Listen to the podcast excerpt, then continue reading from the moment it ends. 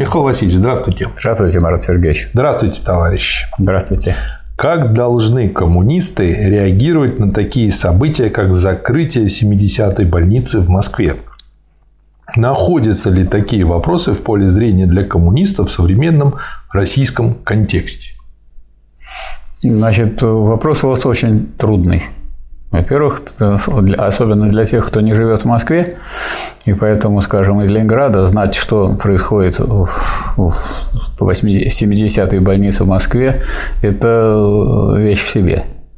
Вот, поэтому, если бы вы рассказали, что там происходит, и хотя бы дали свою оценку первичную, и спросили бы, а как вы оцениваете, было бы хорошо. Поэтому я вам советую к этому вернуться и э, сформулировать вопрос так, как надо его спрашивать. То, что, а если я из города Кременчуг, и в городе Кременчуг есть 25-я больница? Тут мой грех, да. есть ссылка, я могу сейчас по ней перейти. Нет, но это не, на, это не надо, чтобы человек в вопросе должно содержаться. Mm-hmm. И никто не будет ходить, отвечающий на вопросы, сидеть и искать что-то в ссылках, вы должны понимать, что вы задаете вопросы, вы должны дать ту необходимую для того, чтобы на него ответить информацию. А вы предлагаете человеку пойти. Или мне говорят, делюсь вам с вами ссылкой. Но делитесь, я ссылку посмотрю и дальше эту тему развивать не буду.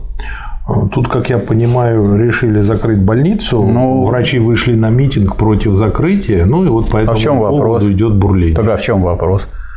Если вышли люди, молодцы. Так Если вот вы как не вы... коммунистам реагировать? Поддерживать, поддерживать, конечно, надо. Да, но поддерживать медицину. Но разобравшись как? в деле. Конечно, безусловно. А чтобы разобраться в деле, надо, так сказать, разбираться и тому, кто задает вопрос. Да. И помогать разбираться тем, которых он хочет позвать на поддержку. Вы же хотите, чтобы вас поддержали. Э, люди хотят схватить это бревно, а этого не видят, за что хватать и как, куда нести. Кто-то, может, и бревна не видит. Да, Спасибо, Михаил Васильевич. Да не за что в данном случае. Спасибо, товарищи.